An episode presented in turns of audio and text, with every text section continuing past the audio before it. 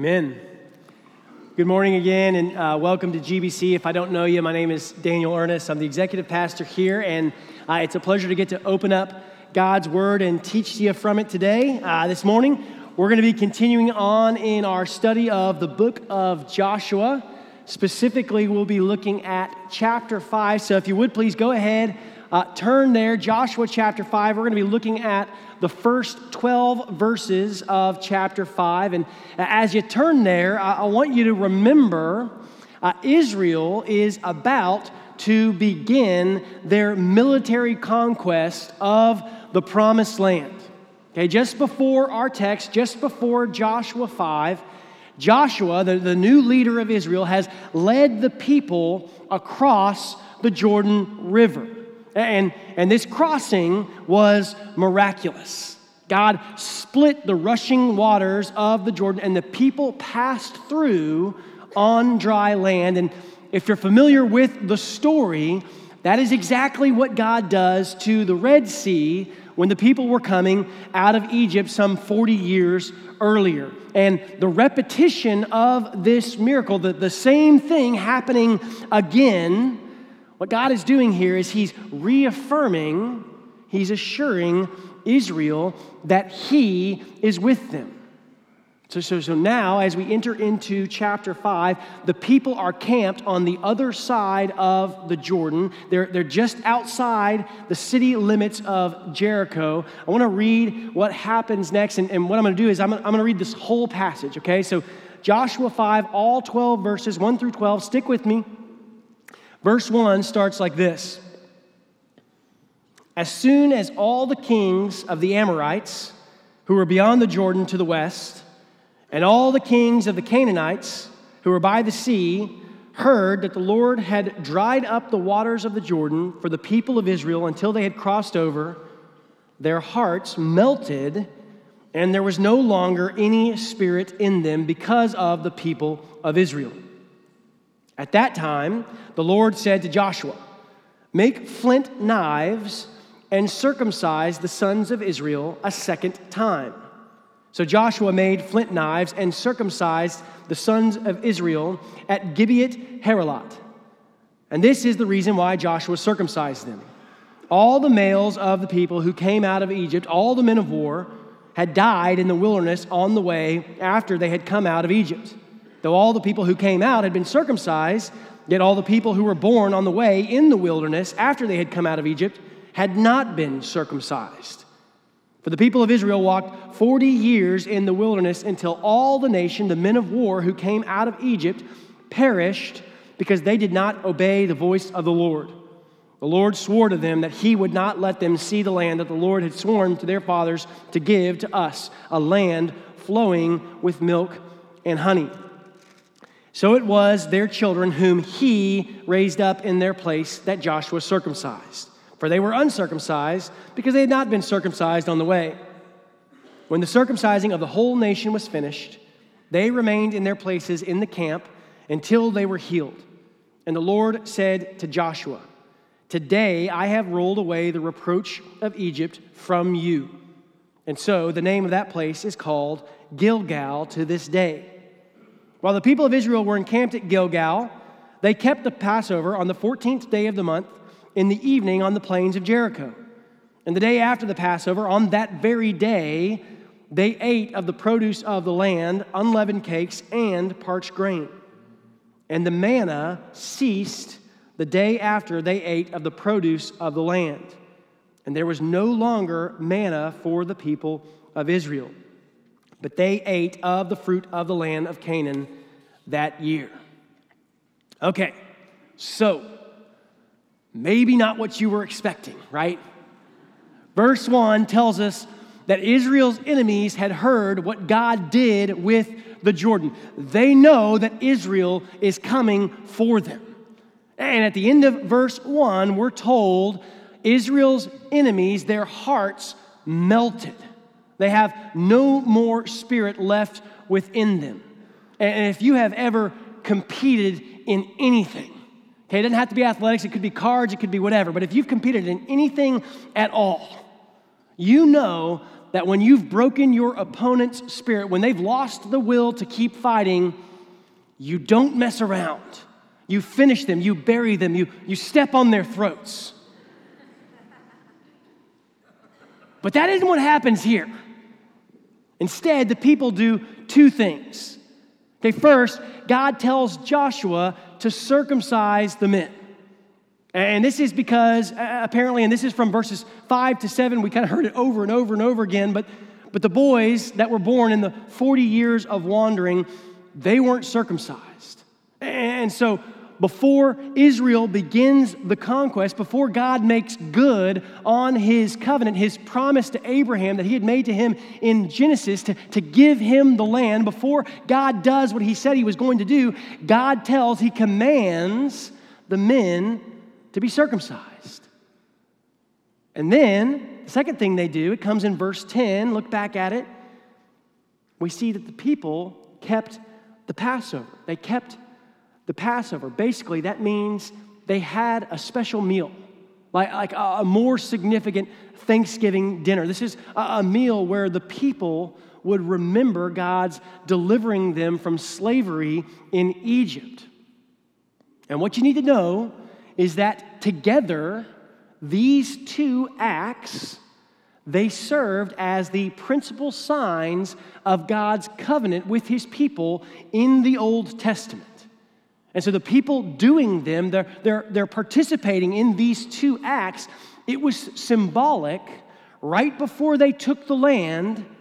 It symbolized a renewing of the covenant, a reaffirmation that they were God's people and that God was their God.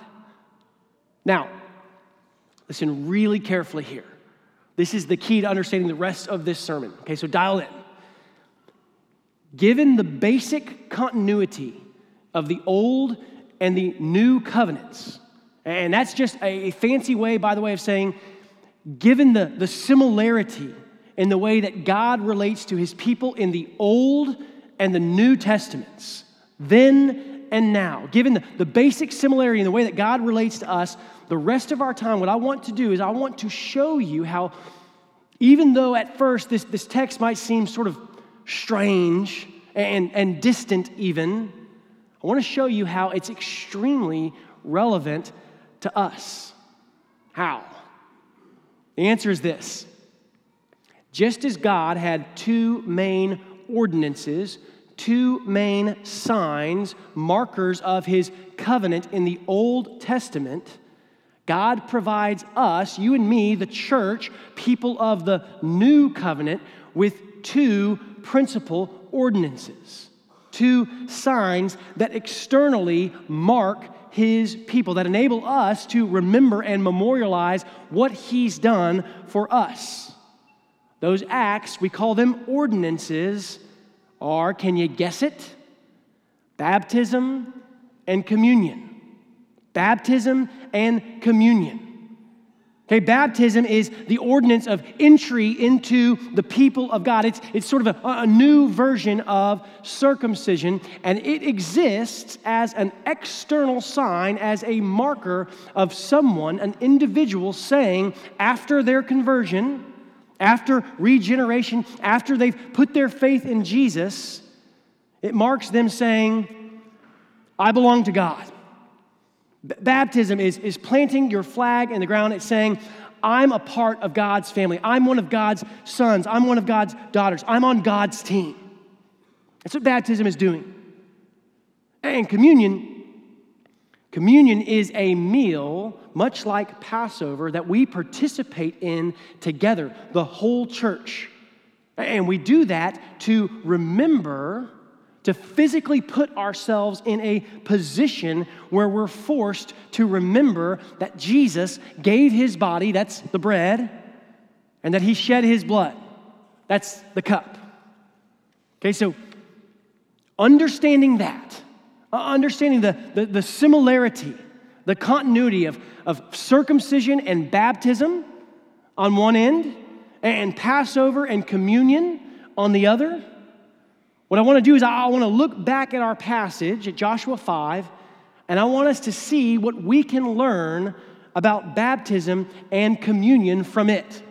And specifically, I, want to see what these things, these ordinances of the new covenant, I want to see what they're not good for. And then I want to turn and look to consider what they are good for. Okay? So, first, what are the ordinances? What are baptism and communion not good for? What are they unable to do? To start, I, I want to call your attention back to verses 2 through 7. Okay, we're not going to read them again, but I want you to remember in verse 2, look at it. God called Joshua to circumcise the men. And remember, this had to happen because, and, and we're told this at the end of verse 7 real succinctly, it says, they were uncircumcised because they had not been circumcised on the way. So just to make sure you're following, the, the, the, generation of people who came out of Egypt 40 years before, those folks, they were all circumcised. But their kids, their sons, their sons that were born in the wilderness on the way during these 40 years, we're told in verse 6 the first generation didn't obey God. They didn't give their sons the mark of the covenant, they did not circumcise their boys. And because of this, verse 6 tells us that God allowed that generation, the first generation, to perish. God allowed them to die before they saw the promised land. And I want you to remember who we're talking about here. Okay, not only was this first generation circumcised, they were also the first people to experience the Passover. Like they were the ones that did it. The thing that they did over and over and over again, year after year, they were the first ones to do it. They, they, they're the ones that chose the lamb. They, they, they're the ones that killed the lamb. They, they're the ones that spread the blood over their doorpost. They ate the meal. They experienced the, the dread and the relief as they waited for the angel of death to, to pass over their house. That's these people. And not only that, they're the ones who passed through the Red Sea. They, they followed a, a pillar of smoke by day and a fire by night. They, they saw the glory of God fill the tabernacle. They saw Moses' shining face when he came down the mountain. They ate manna from heaven. They drank water that, that came spewing out of a rock. Like in, in terms of seeing God, it's, it's hard to think of any group of people in the Bible or, or ever in the whole world who had seen a higher volume of the miraculous, maybe outside of the 12 disciples, than these people. Like, like they've seen God do some incredible things. And yet, verse 4 tells us that every last one of them, every last one of them died in the wilderness. Verse 6 adds that God refused to allow any of them to enter into the promised land. This generation that had experienced so much, this generation that had seen so much, God swore that they would never make it to the land. And I hope you see the idea here is that the observance of circumcision, the partaking in the meal of Passover, in the end, these two acts didn't save that first generation. These two acts weren't able to deliver them to the promised land. They died on the way. And just like that, baptism and communion, they're just ultimately not good for salvation. They, they, they can't save you. So, have you been baptized? Good. If you're a Christian, you should be. Do you come to, to church on Sunday? Do you take communion when we have it? Great. Again, you should. You, you shouldn't miss it.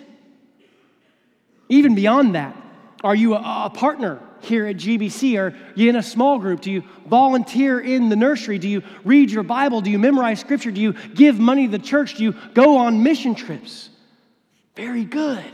You should do all of those things.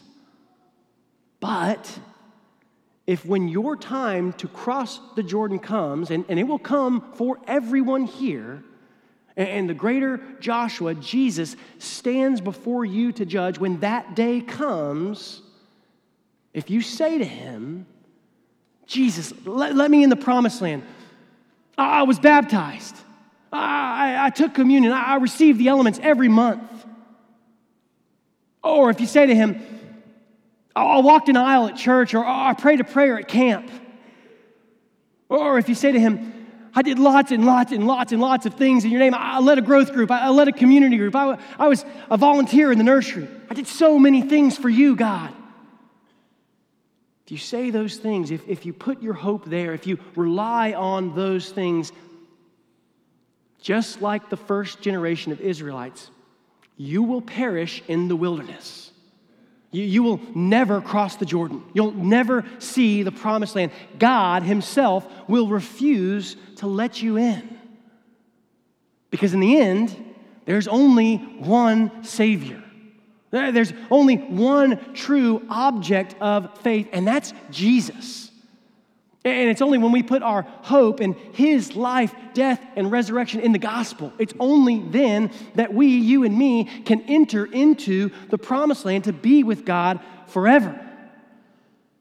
So, what are the ordinances? Communion, baptism. What are they not able to do?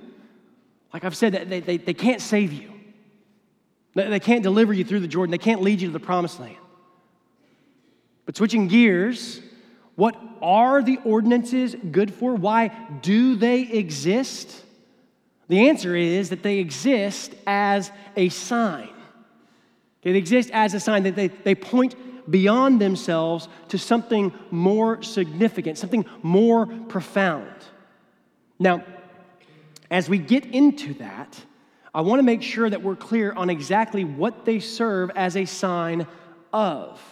Because thinking back to our text, it'd be really easy to see the Old Testament ordinances, circumcision and Passover. It'd be easy to look at those things and simply see them as badges or signs of renewed obedience and faithfulness to God. Okay, in other words, it would be easy to see the, these things as signs of our faithfulness, our obedience to God, especially when we consider our text and the faithlessness of that last generation. But look back at verse 7. I'm going to read just the beginning there. Verse 7 says, So it was their children whom he, that's God, raised up in their place, that Joshua circumcised. So, was circumcision a sign of Israel's renewed faithfulness? Sure, of course it was. It showed that they would be obedient where their parents weren't. But that's not the emphasis of the text. The, the emphasis isn't on their faithfulness, instead, the focus is on the faithfulness of God. Verse 7 goes out of its way to ensure that we know that God was the one that raised up that generation. Verse 7 ensures that we know that God was the one who kept his promise, even, by the way, despite the former generation's disobedience. God is faithful, not the Israelites. And just like then, now baptism and communion, they serve as signs not of our work, not of our commitment, not of our obedience, our faithfulness to God. Instead, they point to the faithfulness of God despite our continued rebellion, despite ongoing sin in our lives. They point baptism and communion to His work, not ours. And on top of that, I, I said this earlier each of the ordinances is done to put us in a, a physical place where we're forced to remember. And, and this is the kindness of God.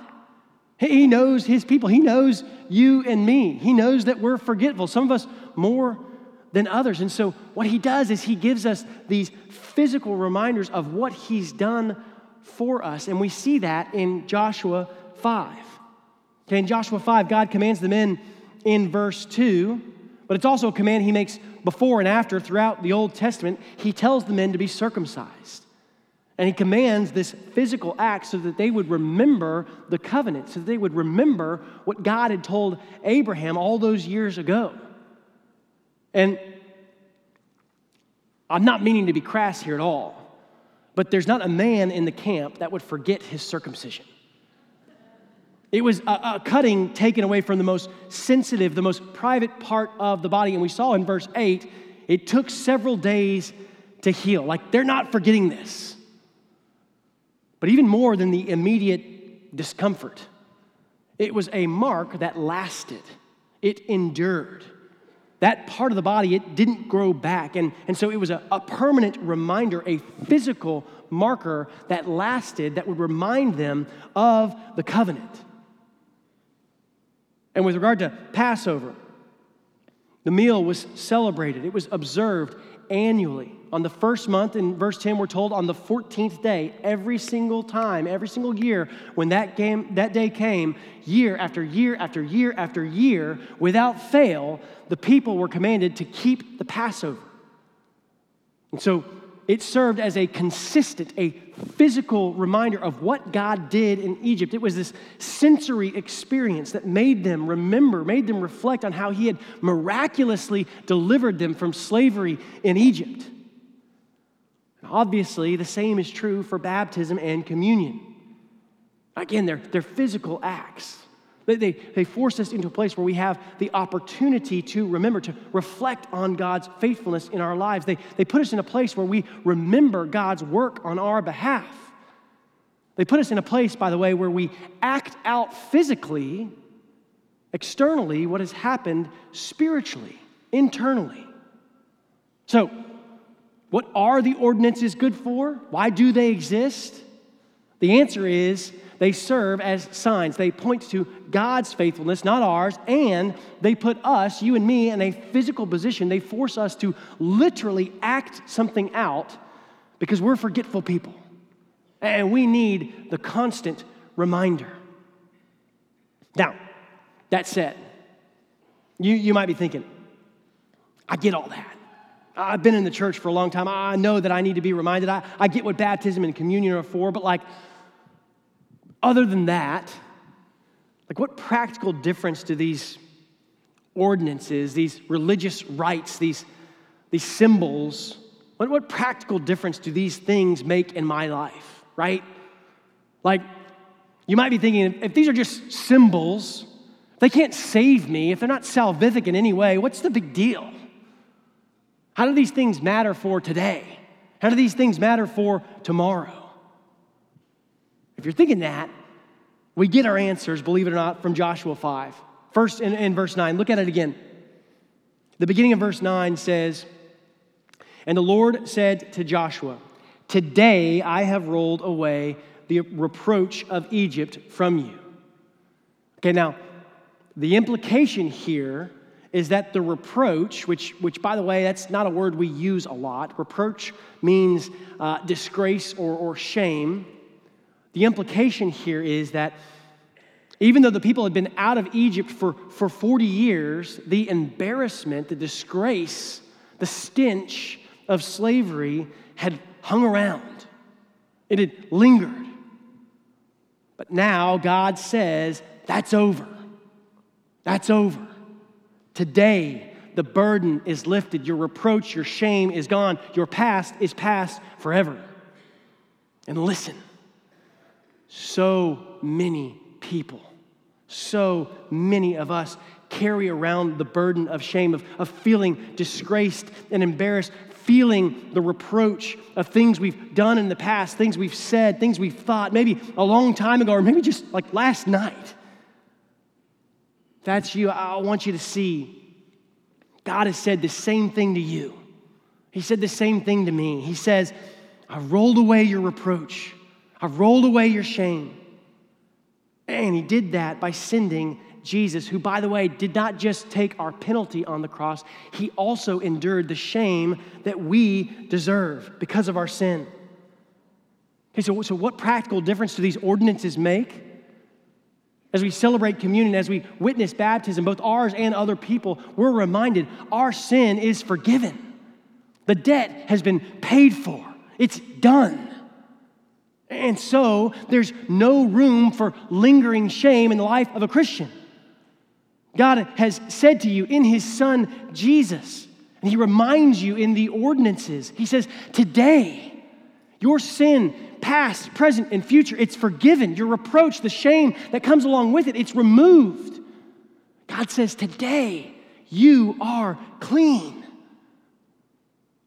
And second, verses 11 through 12, after the circumcision, after the Passover meal, did you notice what happened next?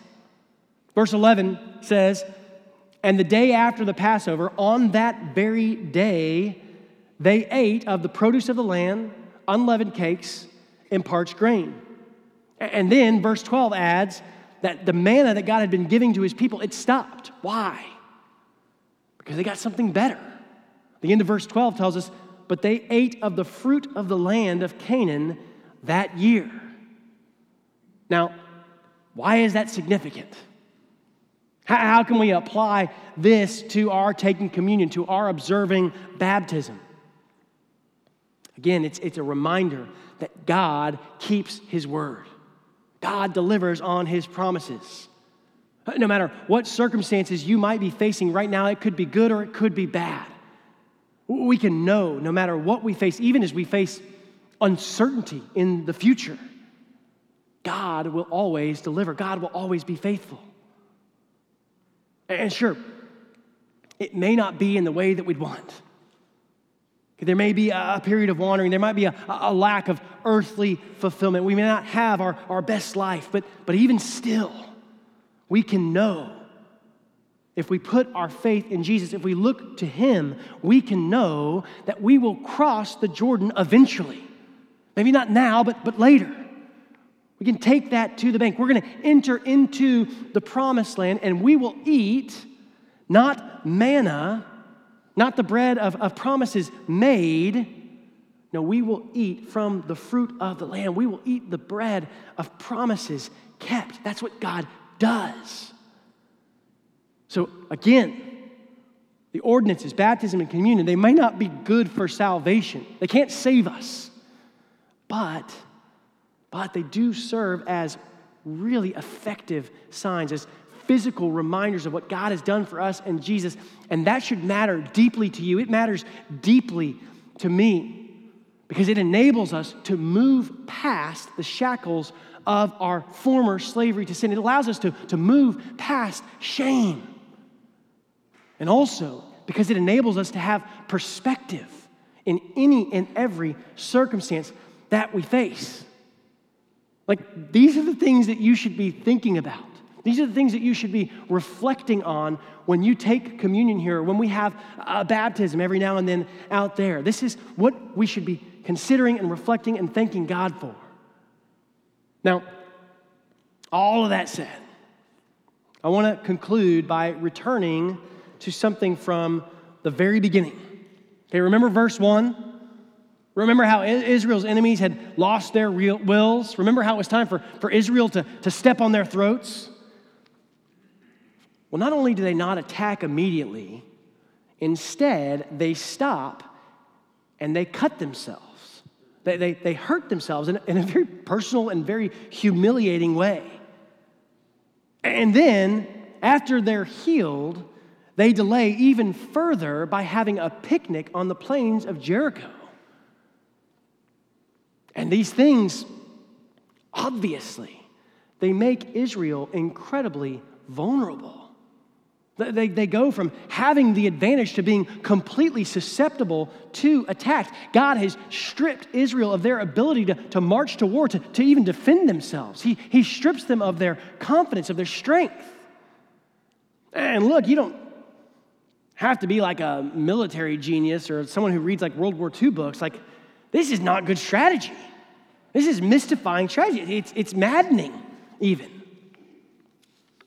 Until, until you remember that this is how God works. You see, part of the divine agenda is to display strength through weakness. In other words, this is what God does. And so while this might be a horrible way to start a military conquest from our perspective, this is not the best way to take back the land, maybe, from the way that we think about things. we need to recognize that God is doing this intentionally. He wants his people hobbled and humbled, he wants them vulnerable and defenseless. Why? So that he can show them that he is sufficient. So that he can show them that the foolishness to the world is, is wisdom to God, to him. So that he can show us and them that his power really is made perfect and there in our weakness.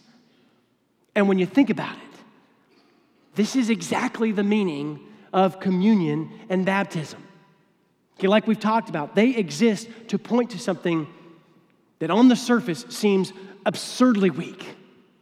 They, they, they point to something which, which seems to be the perfect image of failure and futility.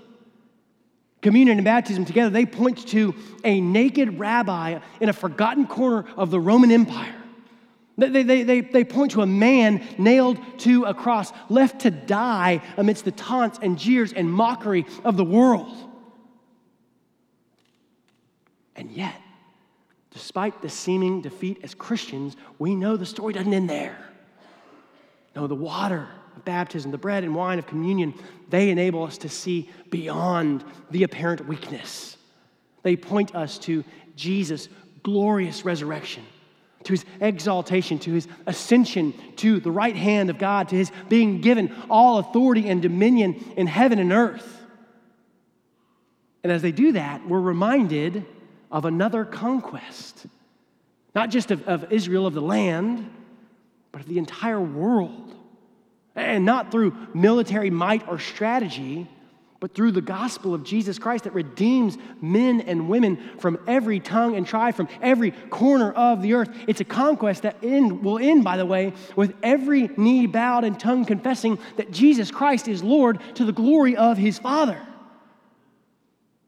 And the best part of all of that is this God has commissioned you, He's, he's commissioned me to be a part. He's called us to be numbered among the weak and wounded soldiers that He loves to use. He's given us the privilege and honor of making disciples, uh, of being a part of His work and revealing His kingdom on this earth. The only question is will you embrace the weakness that God requires in us to do it? I hope you will. Let's pray.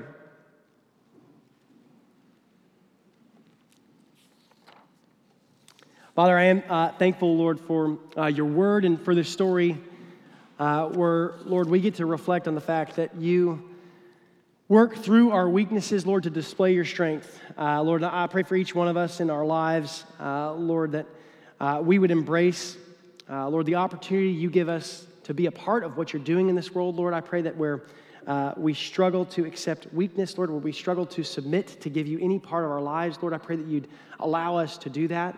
Uh, Lord, I'm also thankful for uh, the gifts of baptism and communion, Lord, that you've given them to us so that we could remember what you've done for us. Lord, I pray that we wouldn't take them for granted, and I pray, Lord, that we would enjoy them in the way that you have designed them to be enjoyed. We pray all of these things in Jesus' name. Amen.